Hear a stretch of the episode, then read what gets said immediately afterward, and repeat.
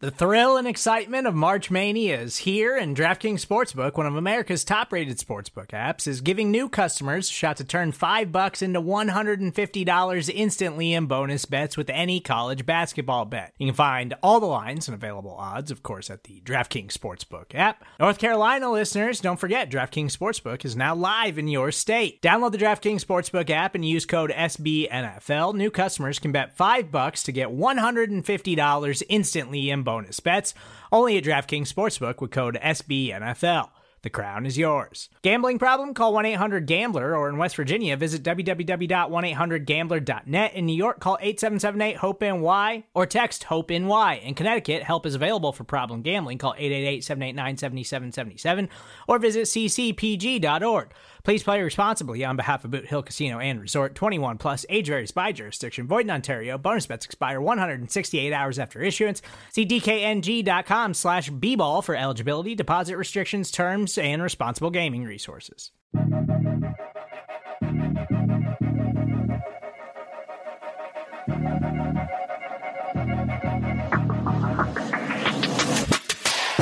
And away we go. It's another edition of the Arrowhead Pride Editor Show. My name is Pete Sweeney. I'm the editor in chief of arrowheadpride.com, and I'm once again joined on this short week by my esteemed deputy editor, John Dixon. John, feels like seven days squished into about 48 hours. How are you handling it so far? Uh, well, I'm okay so far, but we'll see.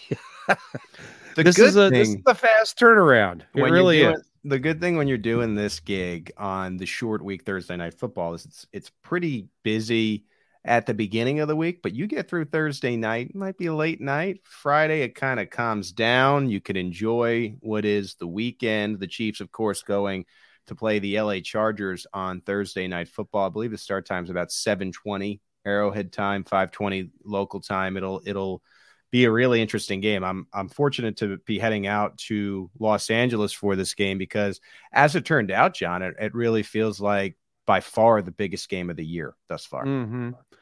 Yeah, I um you can call it that now, but you know we've already had some big games this year, and Right. when you look back on them now, their importance uh is was uh, just what we thought it would be. Um, you know, we thought the first Chargers game would be a big one, and it was, and this one wouldn't be nearly as big if the Chiefs had won that game. You Right. know, um, so it's it's all relative as always. You know, the the narrative changes as the season goes on, and and this season is no different than any other in that respect. They all the big games throughout the season uh, count the same in the final uh, the final analysis of the playoff race. We're going to be talking uh, about it all show, but in, in a sense, this is a playoff game, and Mhm. and Yeah. it's because it, it's for first place because the Chargers have that tiebreaker. If, if they win, they'll be in first place, and it really sends you down from home field, whether that be a second, third, or fourth seed to the fifth seed. The Chiefs win, and we'll talk about the playoff um, implications soon. They are in control uh, of quite a bit. But before we get ahead of ourselves, we have to get to our ratings and reviews. Oh I boy. have, I have, yeah, I have said uh, that I would read these things uh, no matter what, and I'm going to stay true to my word. If you leave us a rating and review on Apple iTunes, we will, we will read it. And I read them last week, and we're going to do it again. All right, so this one comes from Husky, and he left five stars, which is nice. Where can I get that Christmas tomahawk chop that you play at draft miss time? I love it so much and can't find it anywhere.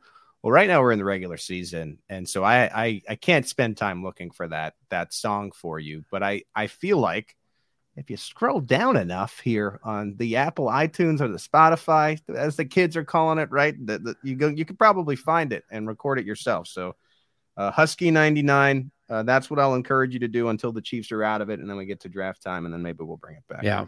Yeah. All right. Uh, Arrowhead Anna, another five star review. Uh, Chiefs in Denver.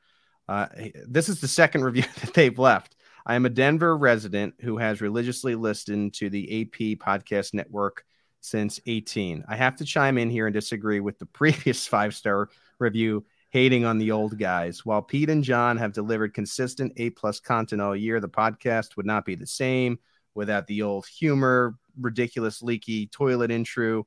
Uh, he said to the old guys, I've got your back, Arrowhead Pride. Thanks for always delivering the content I need living in the city of a division rival. Y'all, y'all are the best. So we appreciate Well, that, that's some fair. Of, some of the love for our, our former and, and departed comrades. And we appreciate the continued listenership here. We got a, a- a great new thing going here. All right. AP rating from from Border Warrior. this one, this one is special. This is a special rating. Oh, so this good. is five. Here we five go. Stars. The BK and Show show is sometimes borderline unlistenable. I'm going to disagree there to start, but Serta starts his annoying giggling for 15 minutes straight, and I have to terminate the podcast. I tend to appreciate Serta's uh, giggling. All right, let's continue. Even the Brits, who talk as much and more knowledgeably about soccer as they do the Chiefs, are more entertaining. Thank you for replacing the group that was on before the summer. So a little bit of a disagreement, I guess, from the last review. AP is generally much better now. I, I maybe made a mistake in promising that I would read these on our editor show, but a commitment is a commitment. That's uh, right. At this point, if you That's if you right. go and and you leave us a rating and review, especially if you you leave us five stars, I'll, I'll be happy to to read it. We appreciate them all, con- the constructive criticism, whatever you want to say. I'll I just have to point out here that a, an annoying laugh is very much a p- matter of personal preference. right. One person's annoying laugh is another person's adorable laugh. So and I think the beauty of right, Yeah. and I think the beauty of the new Arrowhead Pride podcast network is is we provide you a lot of looks at the Chiefs. We got out of structure Mm-hmm. on Monday. We have us on Tuesday. The Brits, I think, bring a really unique perspective on Yeah. Wednesday. Thursday, we bring someone out out of town to talk about that team, and then Friday, uh, a special show and, and BK. I especially felt like, and if you have not listened to it, um, the beginning of last week's showing BK, where my pal Ron, the show Hughley, is just discussing, let's just say weddings. Uh, we'll leave it at that. I was laughing out loud and had to shut off the podcast at a certain point. Yeah, it's worth checking that out. Check it that gives out. some perspectives that maybe have occurred, should have occurred to people before. Yeah. To the guy who doesn't like Serta's giggling, maybe that'll bring you back. Uh, that was a special moment for us on the AP podcast. All right, enough, enough, enough. Leave us a rating and review. You get it. Let's get into the news of the Kansas City Chiefs. First of all, I'm leaving Arrowhead Pride to become the VP of Communications at the Chiefs. I've decided to do it. nope, just kidding. But congratulations to Sam Mellinger. I, This is loosely connected to us. Will no longer really, uh, to, it seems, be covering the Chiefs anymore, right? He's he's leaving for to become the the VP of Communications, replacing Yeah. Swanee at the Kansas City Royals, a friend of the site, a friend of our program, a friend of mine, and uh, we're really pumped for him. And so, just a, a vastly different role. I'm excited to see um, how he makes it his own, and we. I think I could speak for a lot of us at Arrowhead Pride and the Chiefs fan base will miss his commentary on the Kansas City Yeah. Chiefs. I mean, it, it was unlike anyone else in, in the city for sure. always outstanding and i've always appreciated his outlook on things i like that he doesn't uh, participate in needless bashing you know which Yeah. you sometimes see in commentary uh, that's something he just doesn't do and, and i always appreciate that I, I always appreciate that a lot more than than other kinds of commentary so hats off to you sam and good luck across the parking lot Agreed there, and uh, eager to see you know who kind of takes the lead and and becomes the Chiefs commentator over there when it comes to to columnists. It, it's certainly large shoes to to fill. And I think it's great to have Mellinger still in the city and Yeah. and with that new or owner group and and I think he'll bring a, a unique perspective being on the other side and now having to help journalists and uh, a guy that really didn't have to to be in a sense a, a mentor and friend to me as a, a kid on the beat. I started as an intern and was really friendly the entire way and, and kind of was always willing to have a conversation and whatnot. So we're we are thrilled here at Arrowhead Pride for Sam Mellinger. All right, let's get into the the regular Chiefs news here. And COVID is now becoming a thing. There is the Omicron Omicron variant, which is having an impact on the NFL. The league had a high for people going to the COVID list since last year. Mhm. 36 players went to the COVID list on Tuesday, and it's a little bit unclear uh, for what's going to happen in this Chiefs game right now. I'm tending to think the two players, so it's Chiefs wide receiver Josh Gordon uh, and Chargers left tackle Rashawn Slater, are added to the COVID 19 list. This is just such a gray area for us. So it's hard for us to really talk about. Like, we don't really know what exactly is happening because the NFL has certain processes they're they're going through with this.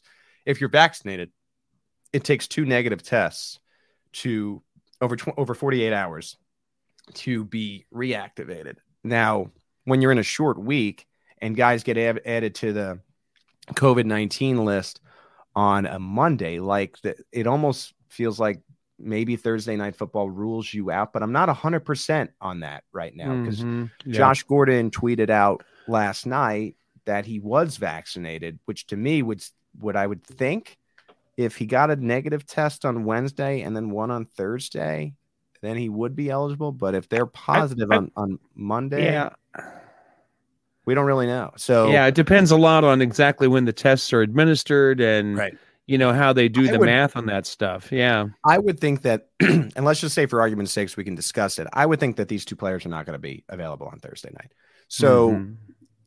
I think, in a sense, and uh, you know, you don't always want to call COVID nineteen a break, but this is more of a break for the Chiefs. You would you would take this exchange if it was not uh, you know a an obviously Yeah. infectious d- disease. If you said okay for whatever reason X, we're trading out Josh Gordon, and you guys lose your starting left tackle who's played well for you this year. I think you would take that. Uh, it- it's it's unfortunate because you don't want to see this impact teams sure.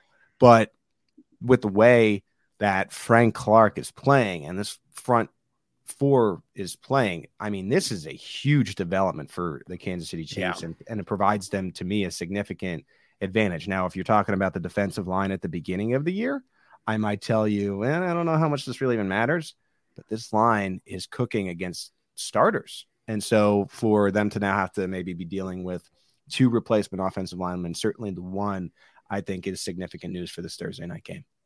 Yeah, absolutely. And um, you know, they have a lot of people who didn't practice in their estimated injury report on Makes Monday. no sense. Yeah. There's, and, Thursday uh, night football breaks my brain because I don't know what to trust. Yeah. They had seven the people that estimated not practice. Well, what does that even mean? I, can you Yeah. just put whatever because it's estimated? So we'll see on on the Tuesday report when they Right. actually take the field. But yeah, right right now we don't really know a lot about the availability of anyone. It's almost like, well, why are you doing the podcast, Pete and John? Well, this is the day we do it. I don't know. What do you want me to tell you? like, you know what I mean? we had to pick a day, and this is it. Yeah. I'm flying, I'm flying to LA this afternoon. I don't have time. Um, yeah. so yeah, we'll see about well these two. I, I tend to think they won't play, and again, a, a huge advantage for the Chiefs front four, who has been looking like the best front in the league. Now, I I did watch as Aaron Donald moved a 350 pound man and threw him to the ground last night, so we got to be Yeah. careful in saying that. I So saw some of that game too. Yeah. the Rams are are are making it interesting in the in the NFC. The Cardinals are no longer in first place in the NFC. You have the Green Bay Packers and you have the Tampa Bay Buccaneers second. For those of you who are eager for a rematch of the Super Bowl last year, I think it's very possible at this point with the way that the Mhm. AFC is breaking.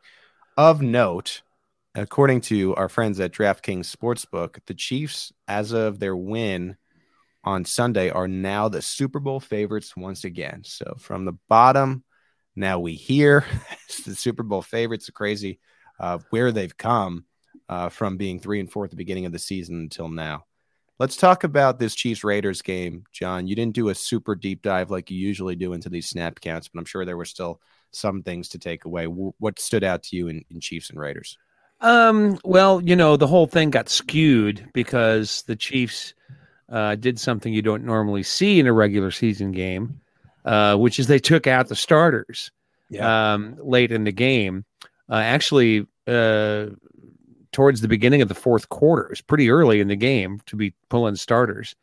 And it had more of an impact on defense than it did on offense because, because the uh, there were two drive, just one drive besides the kneel down at the end for the Chiefs uh, after they took players out, and that one drive was a one play drive. Right. when uh, Derrick Gore took the took the handoff and ran to the end zone on the first play of the drive. So um, it it it made more of a difference on defense than it did on offense. So you kind of have to uh, finagle the numbers a little bit to really see where things actually went. Right. Um, to me, one of the more interesting things is that the Chiefs continue to uh, to de-emphasize the players at the second level. Um, they actually had fewer linebackers in on individual snaps than they've had at any point in any game this season. Um, and that actually uh, ended up pushing Nick Bolton's snap counts up because it appears that he's the guy who went in when the rest of the linebackers were sitting on the bench at the end of the game uh, as the primary Mike linebacker. Um, so that was good for him. I'm sure it was good for the Chiefs to um, to give him some work and see what he can do when in there when he's got the green dot on his helmet and is doing the job that they hope that he can eventually do. Uh, I'm not sure that this is what Steve Spagnuolo had in mind last week when he said that he was hoping to get Nick Bolton more snaps. He's going to try and find a way to do it. I, I, I, guess you know getting out to a 39 point lead is one way to do it, but I, I doubt that's what Spagnuolo had in mind when he made that comment.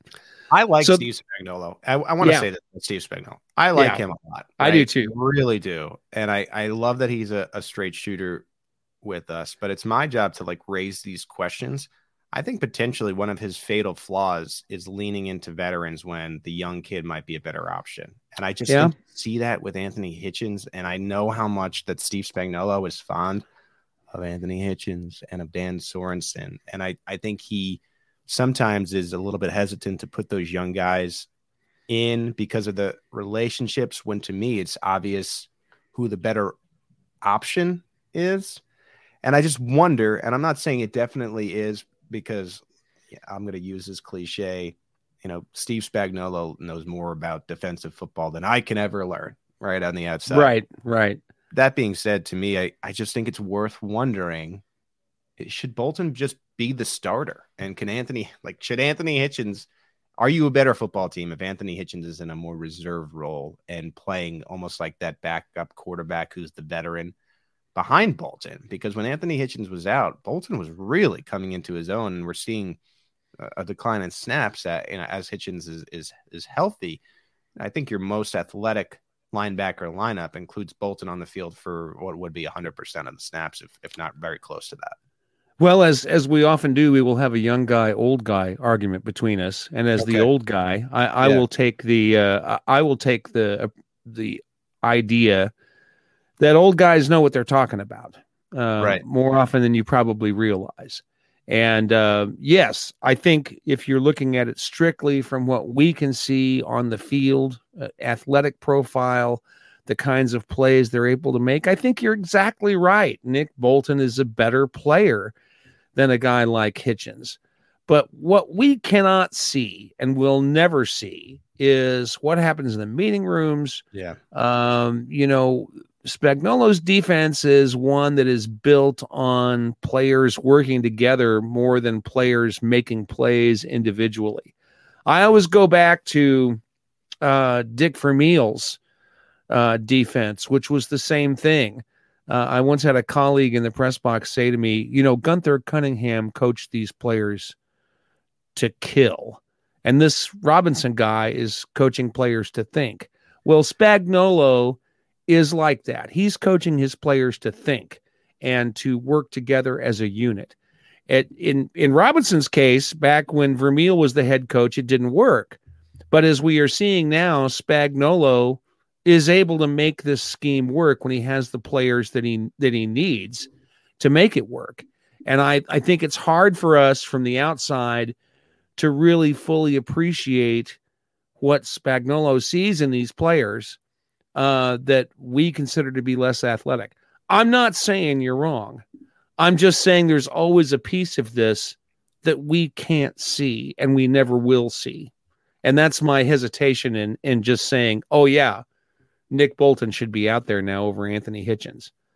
Maybe he should be, but I, I think it's it's it's hard to make that declaration without all the information, and we will never have all the information. That's my point there. I I, I completely uh, agree, and and that was kind of why I prefaced what I was saying the way I did. It's just hard for me to wrap my head around Nick Bolton Yeah. in the backfield tackling Derrick Henry four times for loss, and then him Yeah. not being on the field that much. I, I just Yeah. it's just hard for me to make sense of, of I, both. I, I get that. Yeah, I get that.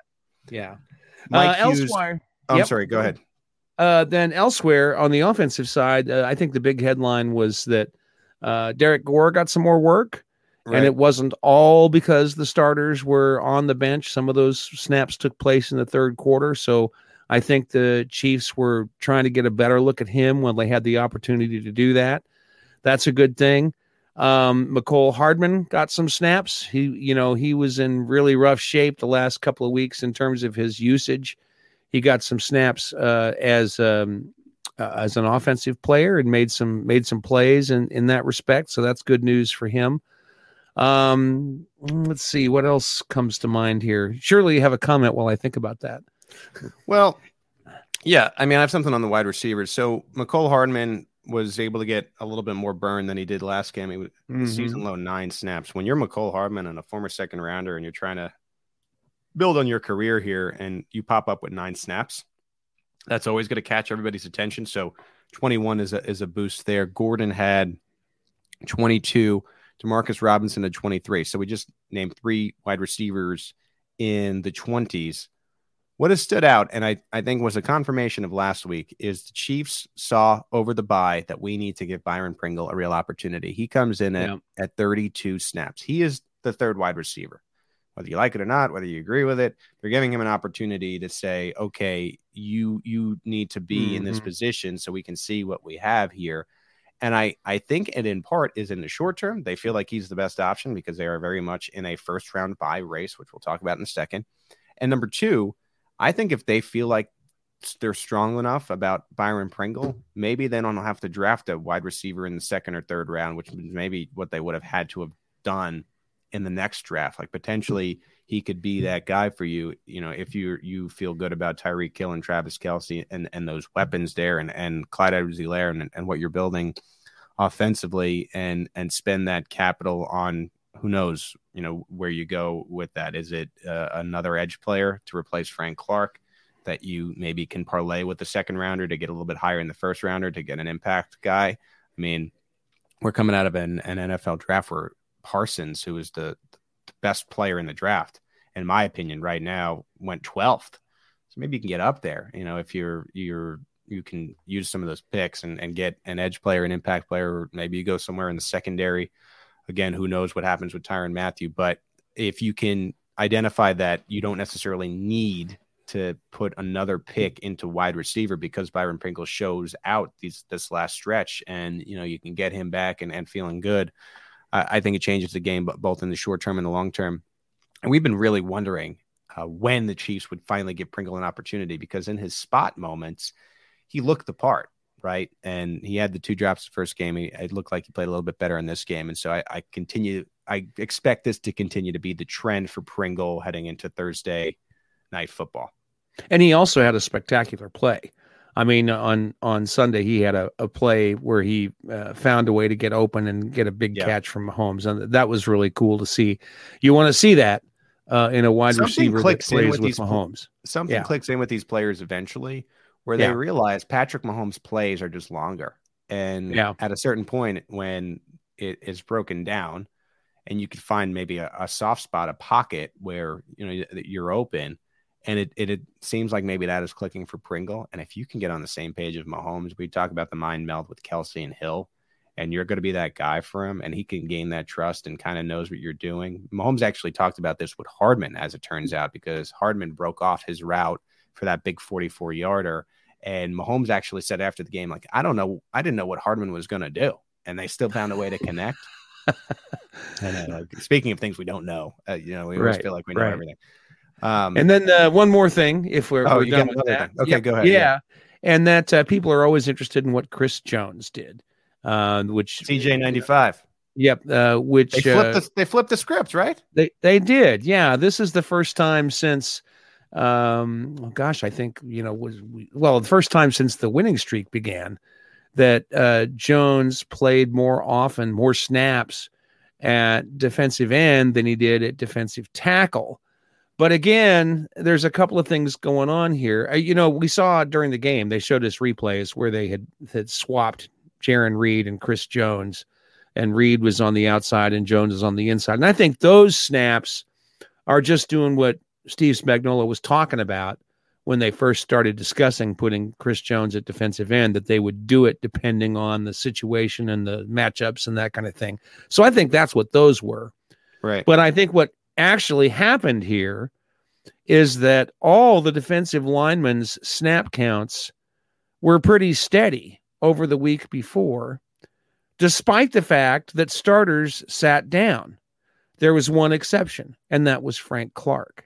Frank Clark's snap counts went down approximately by the number of snaps snaps that the defense had starters on the bench. So I think what happened was that Frank Clark sat down and Chris Jones lined up at defensive end across mm. from Melvin Ingram. Maybe who had there, yeah. Yeah.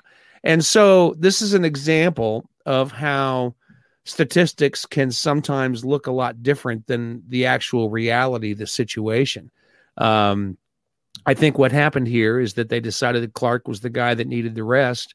Everybody else stayed in, and Jones and uh, Jones just got more snaps at defensive end. So we shouldn't panic about you know some philosophical change taking place here. I think it was all about, um, well, mostly about uh, what happened at the end of the game. Well, the better that Chris Jones can get flip flopping the better the yeah. Chiefs are going to be because oh yeah, present yeah. a variety of, of looks. So maybe they were were doing that and and getting him some more opportunity there as you know he continues to to work on that part of his game. Well, and lacking the point about starters being on the bench and Frank Clark being the only guy on the defensive line who was sitting down, I was looking at it and thinking, you know, maybe we should think this is good because this is what the Chiefs always wanted to be able to do which right. was to use Chris Jones in a variety of different ways that the offenses couldn't anticipate. And maybe they've now gotten it to the point that they can do that. Mm-hmm. Um, because they've they've now committed to him for to being a defensive tackle for a while. So now they have to worry about that. But now in an individual play, they can swap him and Jarran Reed on the line, and and the offensive line is going, whoa, what do we do now? And that's of course exactly what Spagnuolo wants. Mike Hughes had 100% of the mm-hmm. snaps in this game, filling in for L'Jarius Sneed, and and this was quite intentional because you saw Hughes, who's now the starting punt returner, technically speaking, come off punt returner. Hardman yep. got those snaps again, and Hughes had the game of his life. I mean, yeah, I, I, didn't watch him that closely in Minnesota, believe it or not, but I, I tend to think that two forced fumbles and a fumble recovery for a touchdown on the first play of the game gets it done. Yeah, it's and, probably up there. And and for him to have a spot start like that, it, mm-hmm. it, he has not looked like a starting cornerback in the NFL for much of the season. But here he came, and and my God, what a game that that he was able to have. And yeah, that's an acquisition for a sixth rounder too. I mean, we talk so much about the Ingram acquisition for a sixth rounder. Um, Hughes, I, I actually don't believe it was just a one for one. It was like a pickup grade, meaning it was a. Con- I think the Chiefs just they still have the pick, but they just went back to the seventh round. If I'm remembering this correctly. yeah, Hughes. I'd have to go look that up. I don't remember the specifics. I think, I think that's what it is. I, I think they they went back around essentially to to get Mike Hughes, and so another just uh, great trade. And and Brett Veach continues to nail the reserve and end of the roster.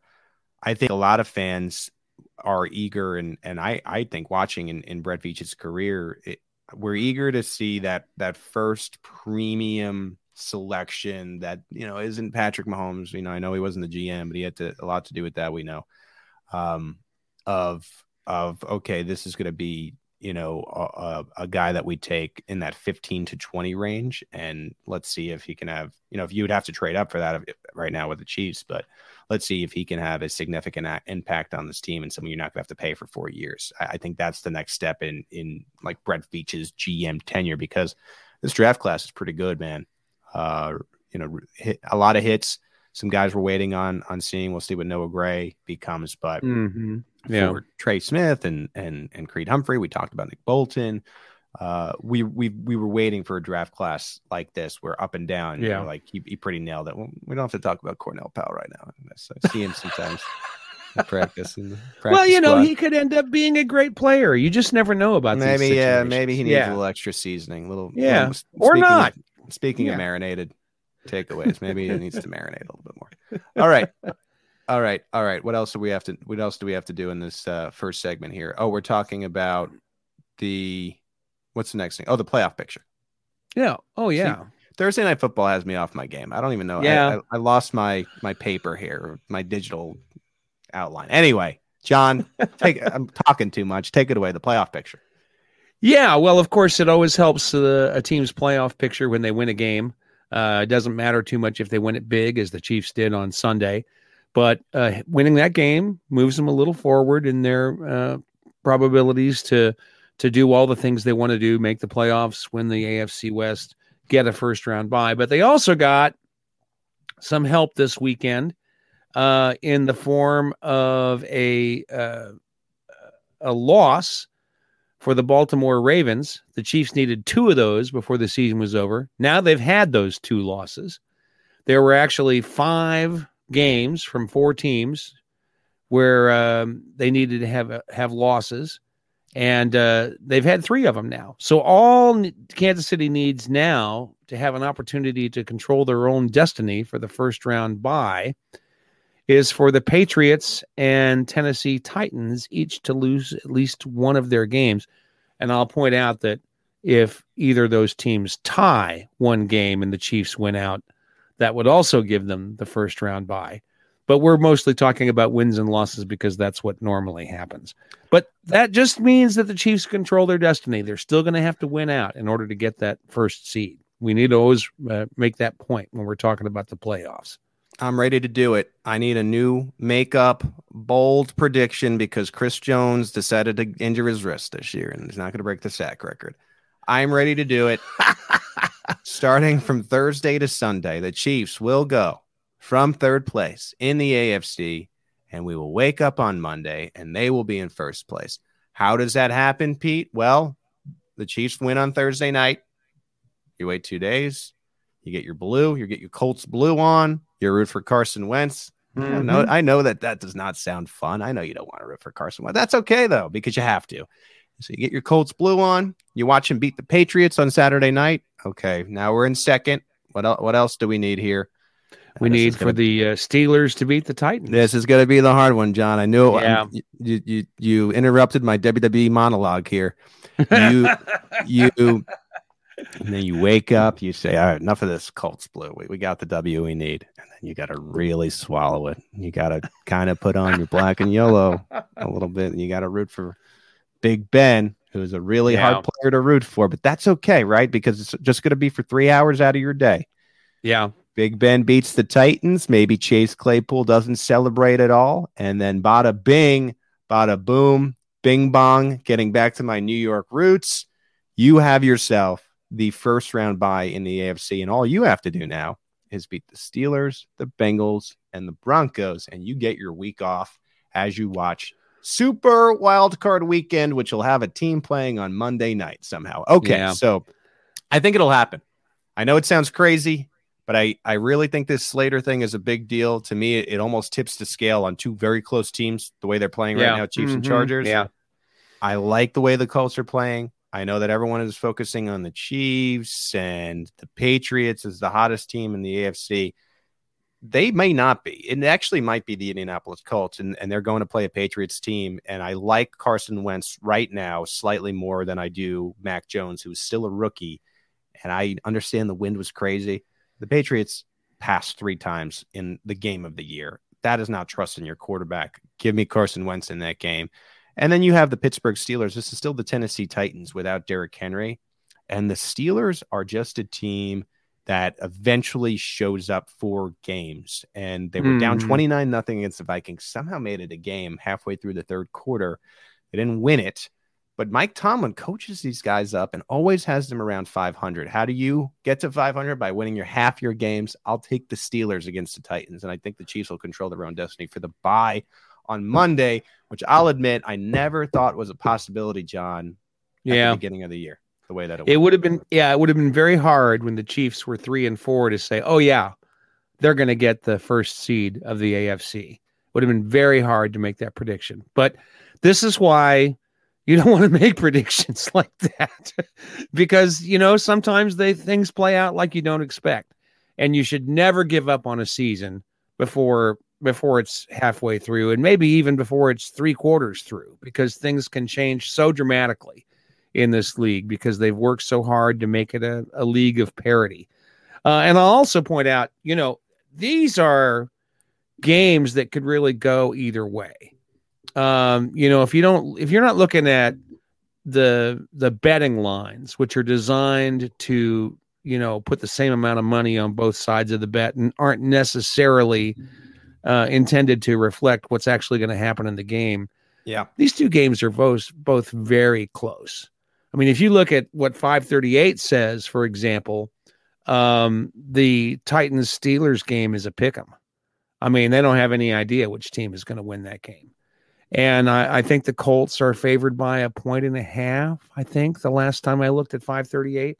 That's that's a, you know those two games could go either way.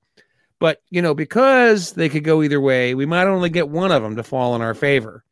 And um, I think the game that I'm most hoping for uh, as the as the backup plan would be the Titans against the Packers the following week. Right. I think the Packers would would have a very good chance to win that game. So uh, there's still lots that could happen in the last three weeks of the season, and we could, and even if this doesn't play out the way we want it to this weekend, if the Chiefs win, we've seen a lot of crazy upsets in this league, and I I would not begin to claim that you know a team like the Chargers or the just saying that you're just automatically going to win the rest of your games is a is a bad mistake. I think in this well, season. I, just talked talked about the variance of the Steelers. One week yeah, they look terrible. Yeah. The the next yeah. week they look like they could be a playoff team. So yeah. that's one of the teams. The Bengals look way better than they have ever, it, eh, seemingly since I've been doing this. And and Joe Burrow is legit. I mean, it's a legit sure. playoff quarterback that could I I think could win in the playoffs if they're able to make it and that'll essentially be a playoff game for both teams. Mm-hmm. And then you have a Broncos team, and you might have guys nipping at your backside, teams nipping at your backside, and you might have to play that Week 18 game. And you might be facing a Broncos team that needs to win for the seventh seed. They're in a position mm-hmm. right now. So I agree completely. I I I made my bold prediction, and I think the Chiefs will have the first seed on Monday, but that doesn't mean they'll have it on Monday heading into wild card weekend. Right. We'll have to right. see for that. So because that applies to the Chiefs too. The Chiefs could could also uh, you know give up a game that we would not expect them to lose right. before the season is over. It's it's always hard to win out, you know, with four games remaining. And um and it's no easier for the Chiefs than it is for anybody else.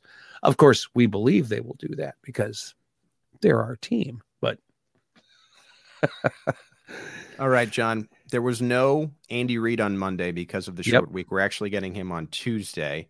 So, no Andy Reid takeaway segment this week, which means right when we come back, we'll get into those world famous marinated takeaways. Stay with us right here on the Arrowhead Pride Editors Show.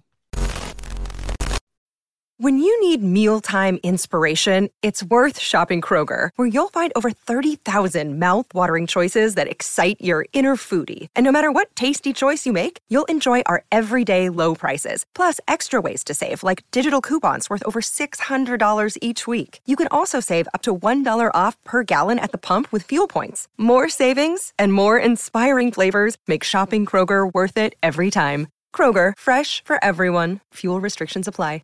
Another day is here, and you're ready for it. What to wear? Check. Breakfast, lunch, and dinner? Check. Planning for what's next and how to save for it? That's where Bank of America can help. For your financial to-dos, Bank of America has experts ready to help get you closer to your goals. Get started at one of our local financial centers or 24-7 in our mobile banking app. Find a location near you at bankofamerica.com slash talk to us. What would you like the power to do? Mobile banking requires downloading the app and is only available for select devices. Message and data rates may apply. Bank of America and a member FDIC.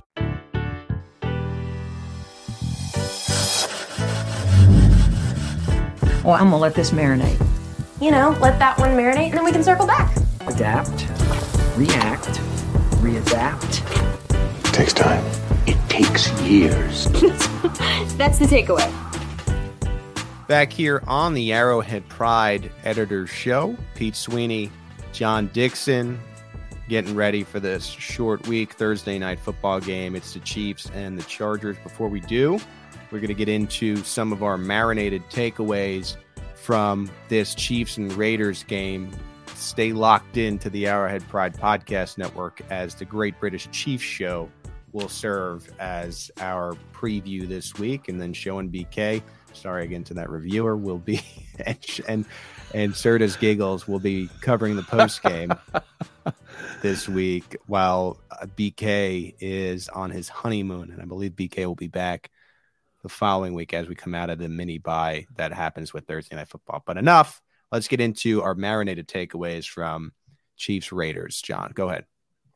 Yeah, I almost wrote about this. Um, and I, I, have to admit that uh, I, I don't have a lot of marinated takeaways from this game because we had to immediately turn around and start thinking about the Chargers, just like the Chiefs coaches have to do. Well, I was listening on 610 Sports Radio last night to Mitch Holthus, and uh-huh.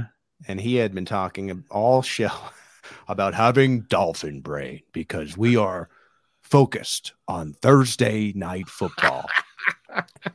and I don't disagree with him, which is why we're turning the page quickly at Arrowhead Pride. It, it, it is a weird phenomenon, Thursday night football, where you mm-hmm. have to Mm-hmm. really turn quickly. But let's like we can't let down our our our listeners who love the world famous. So let's, let's absolutely and ahead. we got to talk about a, a forty-eight to nine victory. I mean, we can't just let that sit in the background. Correct. Well, I almost wrote about this, and it, when the game began, and uh, you know there was a fumble on the opening play that the Chiefs referred re- returned for a touchdown after this thing that happened at midfield that the Raiders did.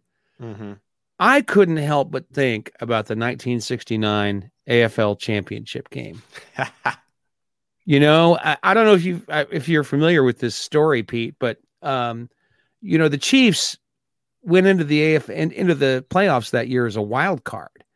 The Raiders had actually won the division that year and had defeated the Chiefs twice uh, before doing that. And then the Chiefs had won narrowly against the New York Jets in the wild card round, while Oakland had slaughtered the Houston Oilers. Everybody thought the Raiders were going to win that game. Okay, everybody thought that. Right. And the Raiders certainly thought that. And the story goes, the official confirmed, yes, we know this is true story, is that the Raiders packed their bags for New Orleans before oh, wow. the game because they were so certain that they were going to win that game and advance to the Super Bowl, the Super Bowl four that was going to be played in New Orleans. Now, what is less confirmable is the way that Chiefs players tell it was that the Raiders' bags were packed and they were lining the tunnel that the Chiefs had to walk through in order to get to the field. And Chiefs players from that era who tell this story that way say that from that moment on, the Raiders were toast. Yeah. So I couldn't help but think about that uh, after we saw that opening of the game after this this stunt that the Raiders pulled. But then as the game progressed, I started thinking of another game. And that one was in 1991 when the Chiefs hosted the Buffalo Bills, then the defending AFC champion uh, of the, uh, at that time. The Chiefs are 4 and 2 coming into that game uh, nobody was quite taking them seriously yet. Right. And here they've got the Bills coming in uh, for a home game at Arrowhead. Uh, if I'm if I remember right, it was Monday Night Football for the first time in quite a while. I was there. I was in the upper deck that night, and the Chiefs destroyed the Bills, thirty-three to six. And Oh, uh, the, the Chiefs had five takeaways in that game. It seemed like there was one every every two minutes. Right. I mean, it wasn't quite like that, but in the stands, and I mean, you could feel the stadium shaking.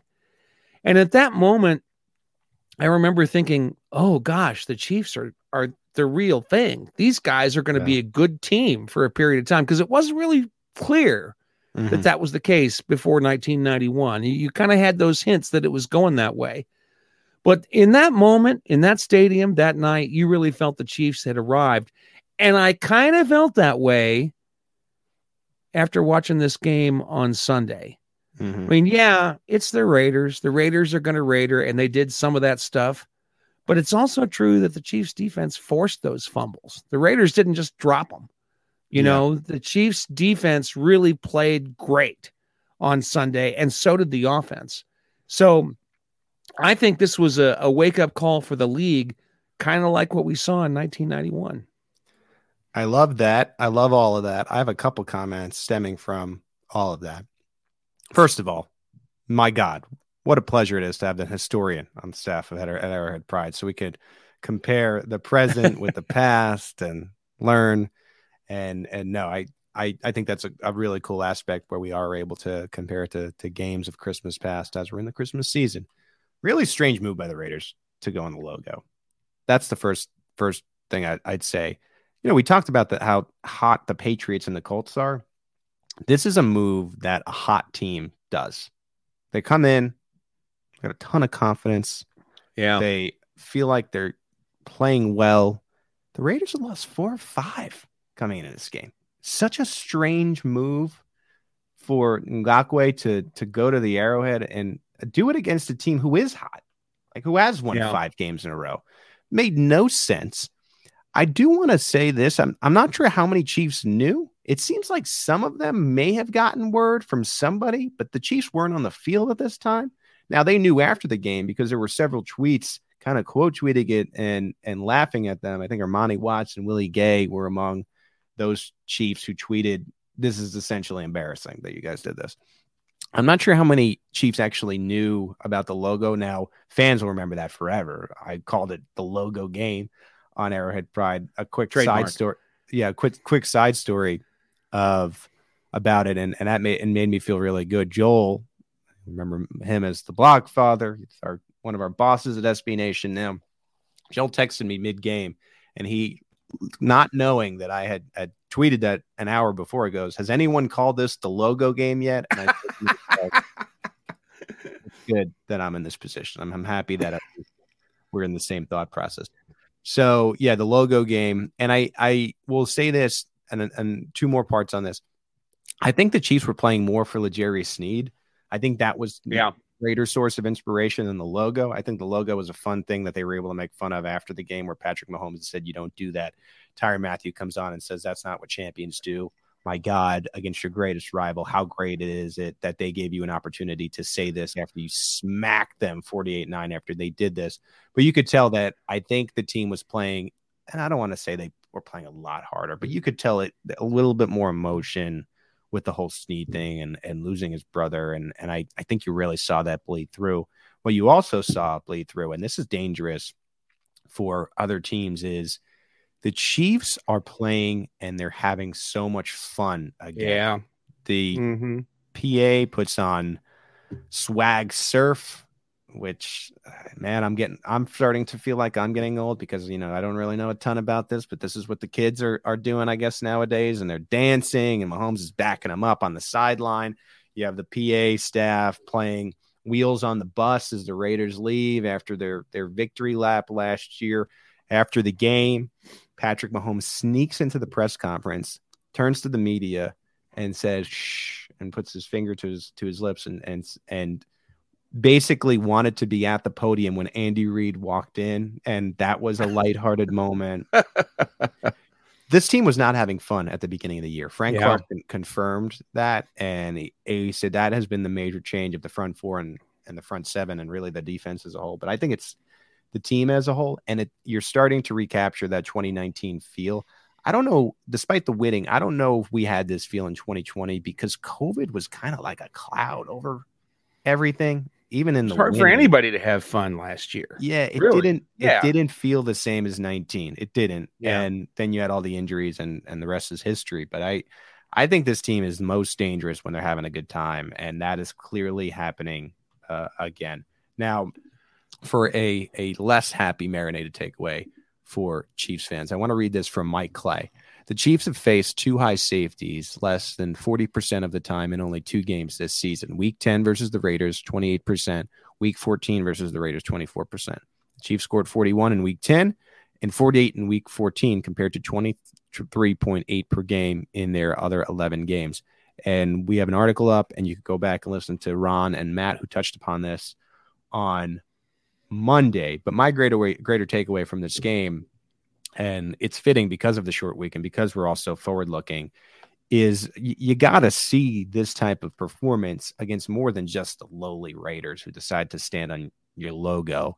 And I, I think it's a good opportunity on on thursday night to to see okay can they repeat this? Because we did have an offensive explosion in a sense three weeks ago and then you didn't really see it in the two games to follow. So there needs to be some consistency. I said it before this game. I said, okay, let's see if the offense can do it, but we're going to have to see it on Thursday. And so I think it's just a reaffirmation of that point where the Raiders are a little stubborn when it comes to not playing the two high safeties. Yeah. And that's in part, as I learned from speaking with uh, our friend from from Vegas who came on with us on the Arrowhead Pride interview series.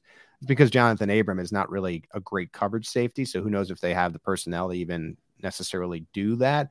That being said, when it comes to just the Chiefs, you need to see this offensive performance, not only, I think, against the Chargers, but it would be nice to see it in three or four games in a row against the Steelers, against the Bengals. Can they continue to look this good on offense? I tend to think it's possible because the Chiefs have begun to lean a bit more in the run game and utilizing running backs. So not all, it doesn't always have to be an attempt, but like you saw on the screen to Darrel Williams, getting to it to him behind the line of scrimmage and punishing teams for playing a little bit further back.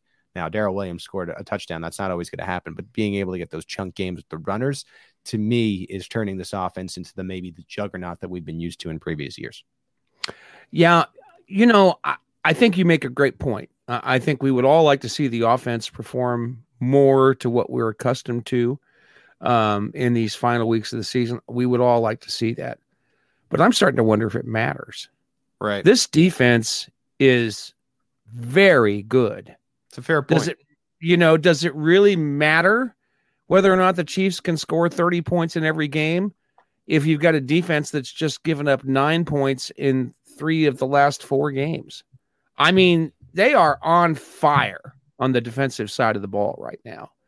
That travels really well at the end of the season in the cold weather and in the playoffs. Um, yes, it may be that the offense is not going to be what, what it's been uh, since Patrick Mahomes became the starter this year. Right, I think right. there's a very good chance that we could see a return to that kind of an offense next season when the Chiefs have had more time to think about it and figure out how they're going to transition Mahomes into the player that he's going to be over most of his career compared to what he has been over the first three seasons of his starting career. But I'm wondering if it really matters if the offense is back. I mean, that that's the narrative from the national pundits on down is that the Chiefs can't be successful without Patrick Mahomes leading this spectacular offense. I'm not sure that the Chiefs can't be successful with the offense just as it is. But I agree with your point, though, Pete, that it'd be nice to see all of that offense back, and we might see it. Uh, we've seen we've seen some signs of life there, but I'm not sure it's necessary. We may not need it in order to be successful uh, through the rest of the season and the postseason. John, do you have any other marinated takeaways? Well, I was just going to make uh, another point about uh, that you kind of touched on here just a second ago. Um, one of the things that I learned going through the snap counts uh, this morning was that the Chiefs ran the ball more often in this game than they have in any other game this season. It was only by a percentage point difference compared to the previous game where they ran the ball more than passed it. Um, and it was mostly because they got a lead early in the game. But what we saw from that, you know, they came out and did the normal percentage of pass plays versus running plays, got a 14 point lead, started leaning on the run some more, and the offense continued to be productive. And I think this is the lesson that we've been that those of us on the sidelines, people like us, have been making for a while. It's like run the ball more. Right. You know, get give force teams to respect the possibility that you could run the ball. They will not be playing two high safety sets if they believe that you can run the ball on them. Now, the Chiefs were not fantastic at running the ball against the Raiders. Uh, what was it, 3.7 yards a carry or something? Uh, that's not a great number. Um, but they should be able to. And if they just lean into it and commit to it, I think they could force teams to play them the way that the Chiefs can be successful, which is without those two high safety looks. It doesn't need So- to necessarily be a thriving part of the offense, but it needs to be Right. a willingness because if you have a willingness, then you have the potential for Clyde to break out a 40 yard run and then Right. teams will start, stop playing you such so soft in the soft shells. One last final marinated takeaway from me before we get into the best Chiefs thing, and that is Melvin Ingram. What a mistake by Pittsburgh for trading him. Oh, man. we've said it before, but they needed to trade him to the NFC if they were going to do it, and they didn't. And now they're going to have to play him in two weeks. Uh, he will play the Chargers on Thursday night. This is going to be an emotional game for him. He's not going to tell you that. I can attest to that. Thank you, Melvin. And um, uh, he had four pressures in this game, and he was pushing offensive linemen into Derek Carr, and he is is made a complete difference when it comes to the front four. I thought it was really interesting, and and credit Tyrann Mathieu for answering my thing uh, uh, after the game of like the front four and and when they're thriving, the entire defense is thriving, and that's how Steve Spagnuolo defenses are, are built. the only way the team and, and the defense has success, and Mathieu admitted this, is when those guys up front are cooking. And Melvin Ingram has made such a difference. This from Matt McMullen, friend of the site. The Chiefs pressured Derek Carr on 45% of his dropbacks yesterday per PFF. Chris Jones had 10, and Frank Clark had eight combined for 18 pressures. Ingram, as I said, added another. Um, he added another four into that. Uh, McMullen added since week eight, Chris Jones leads the NFL in pressures in 39, while Clark ranks fifth, 28. So you have a, a situation with the Chiefs where these guys are are thriving, and a, a lot of that has to do with um, Ingram. McMullen highlighted Week Eight. Why does that matter? Because that's when the Chiefs played the Giants on on Monday Night Football. You know what happened the next day?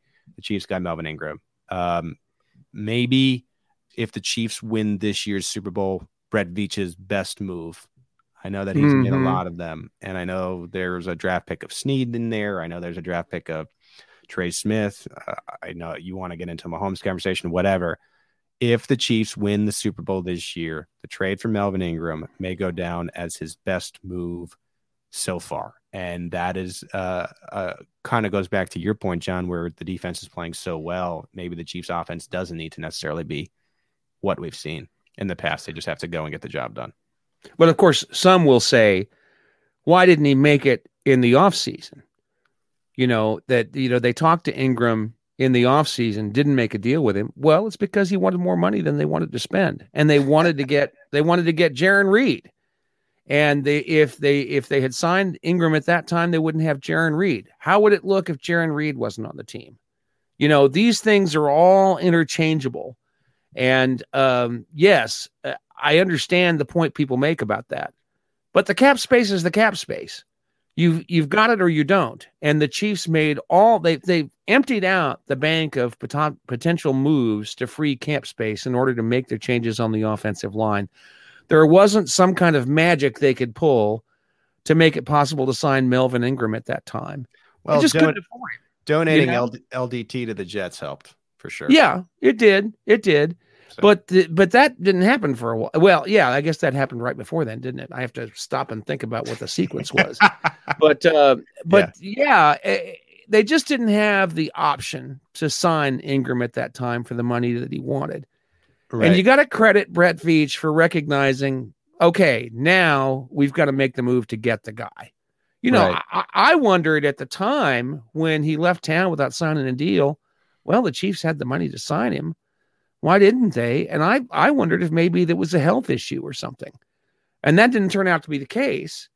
But if that was something the Chiefs are worried about, it they didn't have to be worried about it anymore. They'd seen him play in Pittsburgh. They knew he could be productive. And so you got to credit Veach for making that move at that point. And I understand why people want to, you know, lay into him because he didn't do it before. But you can't make every move you want to. That's just the way it is in the league right now. And quite honestly, if if Clyde Edwards-Helaire doesn't fumble against the Ravens, and if they're not careless with the football against the Chargers, it, it, it wouldn't have mattered, and fans wouldn't be upset with that. But it is what. Right, right. No, that's a good point. All right, Chiefs best thing. Let's do it, Steve.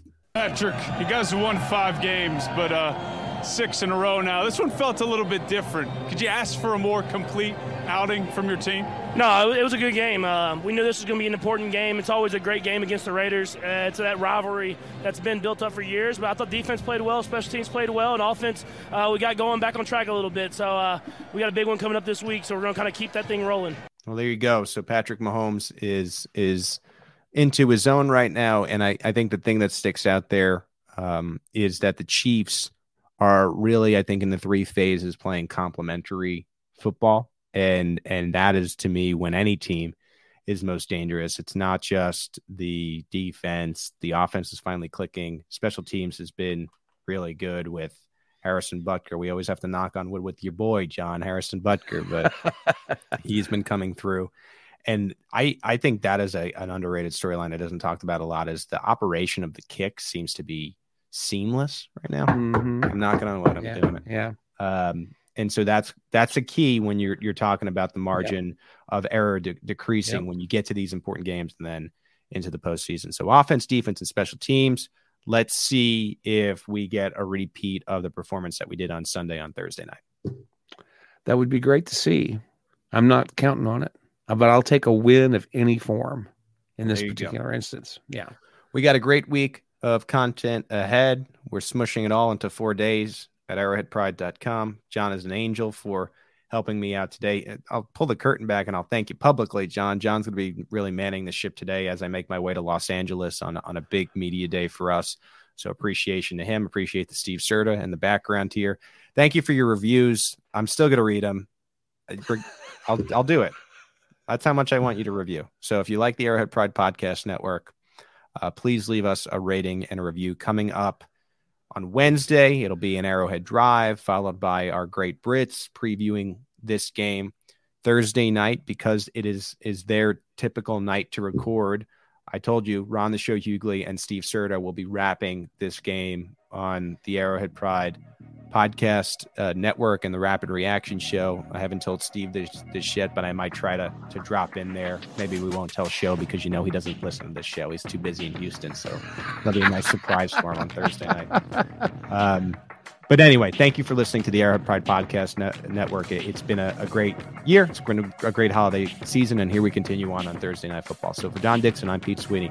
Again, thank you for joining us on the Arrowhead Pride Editors Show.